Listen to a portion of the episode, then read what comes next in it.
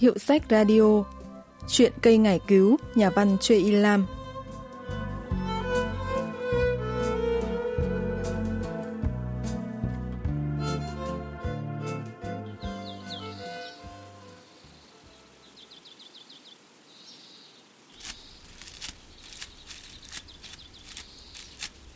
Đang hái ngải cứu thì Insun ngước lên nhìn ngọn núi.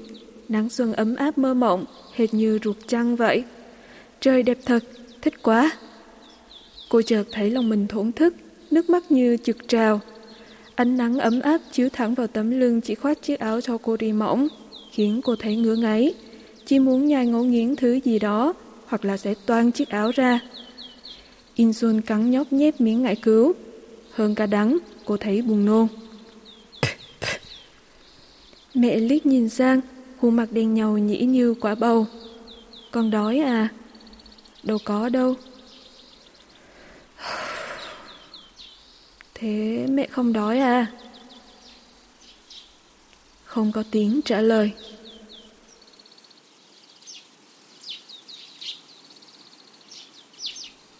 Chuyện ngắn Chuyện cây ngải cứu của nhà văn Choi In Lam xuất bản năm 1953 kể về hai mẹ con nhà In Sun sống nghèo khổ ở một làng quê Hàn Quốc. Sau khi cha bị bắt đi làm phu, mẹ đang có bầu nhưng phải cố đi buôn đi bán chỗ này chỗ kia vì không có kinh nghiệm nên mất hết cả vốn. Hai mẹ con chỉ còn biết hái ngải cứu ăn sống qua ngày. Bang Min Ho, giáo sư khoa ngữ văn trường Đại học Seoul kể về bối cảnh câu chuyện. 쑥이 참 독특한 향을 갖고 있고 빛깔도 좋잖아요. Ngải cứu có mùi hương rất riêng, màu cũng thật đẹp. Đó là lý do tại sao người Hàn Quốc hay dùng ngải cứu để tạo hương vị cho nhiều loại bánh. Nhưng chuyện ngắn này không bàn về thứ hương vị độc đáo với công dụng quý phái ấy, mà mượn giải cứu để lột tả cái nghèo dai dẳng đến ám ảnh. Nhà văn Choi Y e. Lam sinh năm 1932, Ông lớn lên vào cuối thời kỳ thực dân Nhật chiếm đóng bán đảo Hàn Quốc năm 1919-1945 Chuyện ngắn này đã truyền tải những ký ức của tác giả về nạn đói nghiêm trọng cuối thời kỳ thực dân và những ám ảnh về cuộc sống cùng cực của người Hàn Quốc thời chiến. Ngoài ra, bối cảnh của tác phẩm chỉ nêu người cha của nhân vật chính bị bắt đi phu. Do đó câu chuyện trong tác phẩm này có thể xảy ra trước hoặc sau chiến tranh Triều Tiên năm 1950-1953. Vì vậy, đây giống như là một bản báo cáo về những trải nghiệm đói nghèo xuyên thời gian. 관통하면서 흐르는 기아의 경험에 관한 보고서 같은 작품이다라고 말할 수 있겠죠. Hai mẹ con cầm hơi qua ngày bằng nước ngải cứu, nhưng ngày sinh nở của mẹ càng đến gần.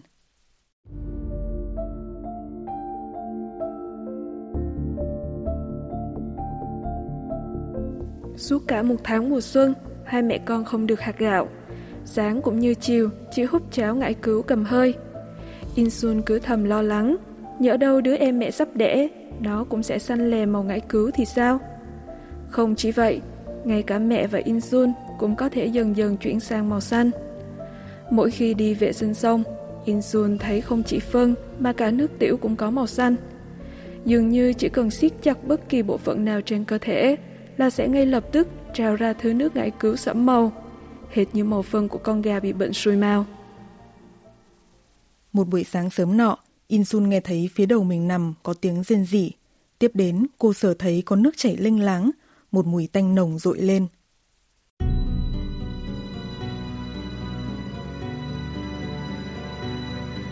Sợ quá, trong đêm tối mờ mịt, mẹ tóc tai buông xõa rũ rượi đang tựa vào tường, nghiến răng rên rỉ. Nhưng phía trước mẹ còn có một vật gì tầm bằng chiếc gối gỗ đang cọ quậy.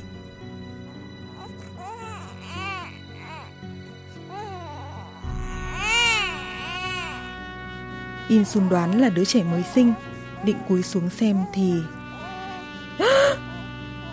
Nhìn ra thì thấy ngải cứu, rồi nước ngải cứu lênh láng. Đứa trẻ mới sinh cũng nhuộm màu ngải cứu. Đúng lúc đó... Mẹ đang đứng dựa vào tường, nhưng không trụ được thêm nữa, ngã đè lên đứa trẻ. Cả xóm nhốn nháo, bà cụ hàng xóm dung cu chạy tới đầu tiên. Này, mẹ nó ơi, tỉnh lại đi! Bà đặt mẹ sang một bên, bế đứa bé lên. Có chuyện gì vậy? Bác Trung Minh cũng vội tới. Đứa bé bị đè nên tắt thở rồi. Ôi trời ơi, làm sao bây giờ?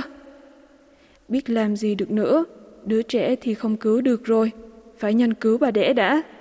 Cô mang cho tôi thau nước nóng nào. Nhờ hàng xóm chăm sóc, xoa bóp chân tay bằng nước nóng, cho ăn cháo loãng, nên mẹ Insun dần tỉnh lại.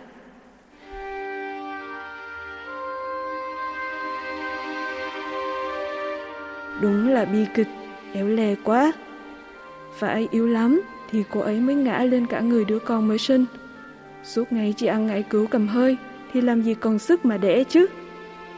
Cha Insun mà về chắc sẽ đau lòng lắm đây. Chứ sao nữa.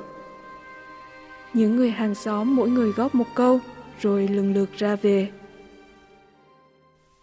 Trong lúc mẹ nằm hồi phục sau sinh thì Insun tuy mới 11 tuổi nhưng đã phải đi hái ngải cứu đem ra chợ bán. Hôm đó, cô bé chọn được chỗ ngồi cạnh hàng gạo, nhưng không hiểu sao mắt cô cứ dán chặt vào thúng gạo. Mình mà đem gạo này về nấu cơm thì chắc mẹ sẽ vui lắm. Trong vô thức, Insun ngó nghiêng xung quanh. Ông chủ quán gạo đang bận uống rượu gạo Macaulay ở quán rượu. Mấy bà bán rau hôm nay cũng không đến. Insun rón rén đưa tay ra sờ vào gạo.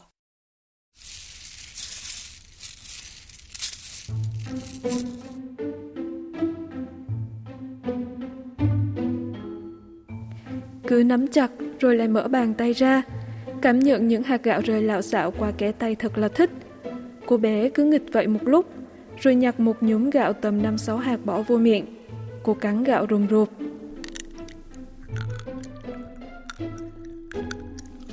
Nước ngọt chảy ra từ giữa hai hàm răng, bao bọc lấy hạt gạo.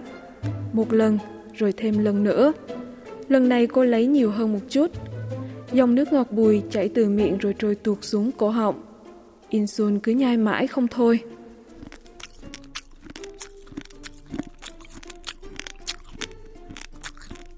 Cô định sẽ mang gạo này về nấu cơm cho mẹ.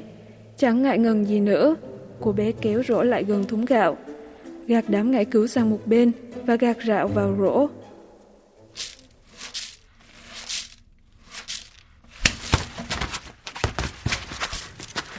Insun nghe thấy tiếng bụp, mặt mày choáng váng, đổ nhào về phía trước.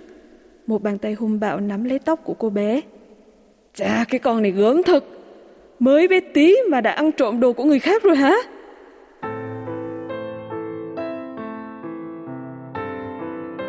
Insun lúc này mới nhận ra gạo là của người khác và việc mình vừa làm là hành vi ăn trộm rồi bị phát hiện. Cô bé đỏ mặt, chỉ biết đứng như trời trồng. Ông chủ quán gạo râu ri xồm xoàm, đã văng cái rổ ngải cứu ra xa. Ông túm tóc Insun rồi quay tròn.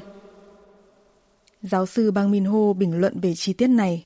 배고픔은 정말 윤리 의식조차도 멀어지게 만드는 거죠. Cái đói thực sự làm con người ta mất đi ý thức đạo đức.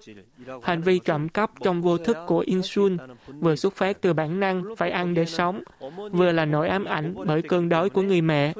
Quy luật đạo đức xã hội dạy chúng ta không được trộm cắp, nhưng nếu xét đến tình cảnh thoi thóp vì đói, vì kiệt sức của người mẹ thì có thể hiểu cho bàn tay ăn trộm của Insun.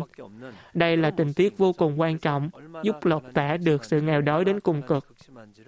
보여주는 중요한 에피소드다 이렇게 얘기할 수 있지 않을까 합니다. Insun bị chủ quán gạo đánh cho một trận như tử, phải nằm ly bì suốt ba ngày. Mẹ ơi, cứ ốm thế này thì sẽ chết đúng không ạ? Nói linh tinh nào.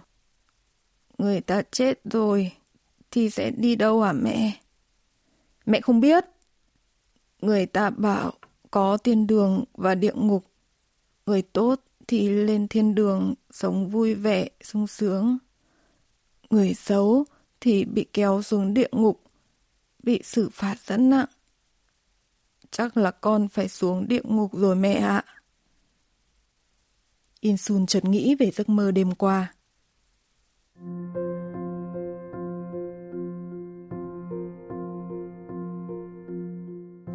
Đó là một cánh đồng xanh ri, rộng đến nỗi không thấy chân trời. Xung quanh chỉ thấy toàn là ruộng ngải cứu. Insun đứng đối diện với mẹ. Hai người bắt đầu ngồi xổm xuống, lấy dao cắt ngải cứu. Bất chợt rau ngải cứu tự cắt khỏi cuốn rồi bay lên không trung. Thế rồi những cuốn ngải cứu bị chặt, bỗng khóc nức nở. Trong đó có cả tiếng oe oe, giống hệt tiếng khóc mà Insun nghe thấy khi mẹ đẻ em bé. Insun bỗng thấy kinh sợ rồi bật khóc nức nở. Cô chạy trốn khỏi cánh đồng, chạy mãi, chạy mãi.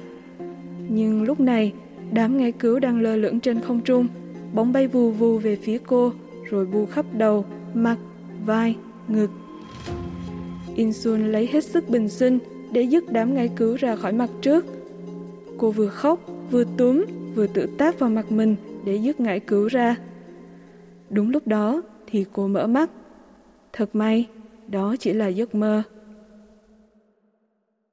Insun sợ hãi khi mơ về ngải cứu Nhà phê bình văn học Chon So-young phân tích.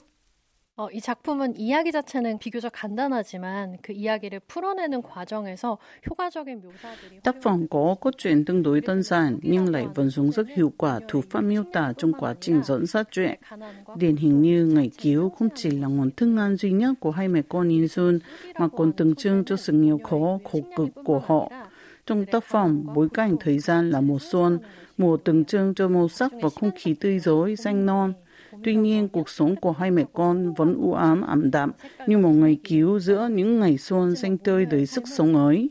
Và đúng như giấc mơ của nhân vật chính, cô và gia đình khó mà thoát khỏi cái nghèo, cái đói. Vì vậy, In Jun sổ thầm khi mộng tưởng ra rằng dù có chết thì mình cũng sẽ bị lôi xuống địa ngục là nơi có đời ngày cứu. 죽어서도 쑥이 있는 지옥으로 끌려갈 것이라는 슬픈 생각을 합니다.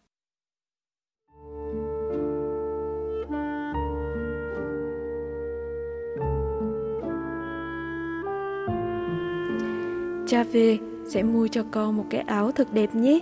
Con ăn cái này đi. Áo gì ạ? À? Thì áo đẹp, áo mà từ trước tới giờ con chưa được mặc bao giờ. Màu gì vậy mẹ? Ừ, áo khoác cho cô đi màu vàng, chân váy thì mặc màu dưa hấu nhé. Màu dưa hấu là màu gì ạ? Màu xanh, chứ còn màu gì? À, con không thích, con không thích mặc màu xanh đâu. Vậy thì màu gì? À, màu màu hồng. Màu hồng cũng đẹp đấy. Thật ạ? À? Chứ sao nữa? con yêu mẹ nhất. Nước mắt mẹ lưng tròng rồi trào ra, rơi cả một giọt xuống mặt Insun.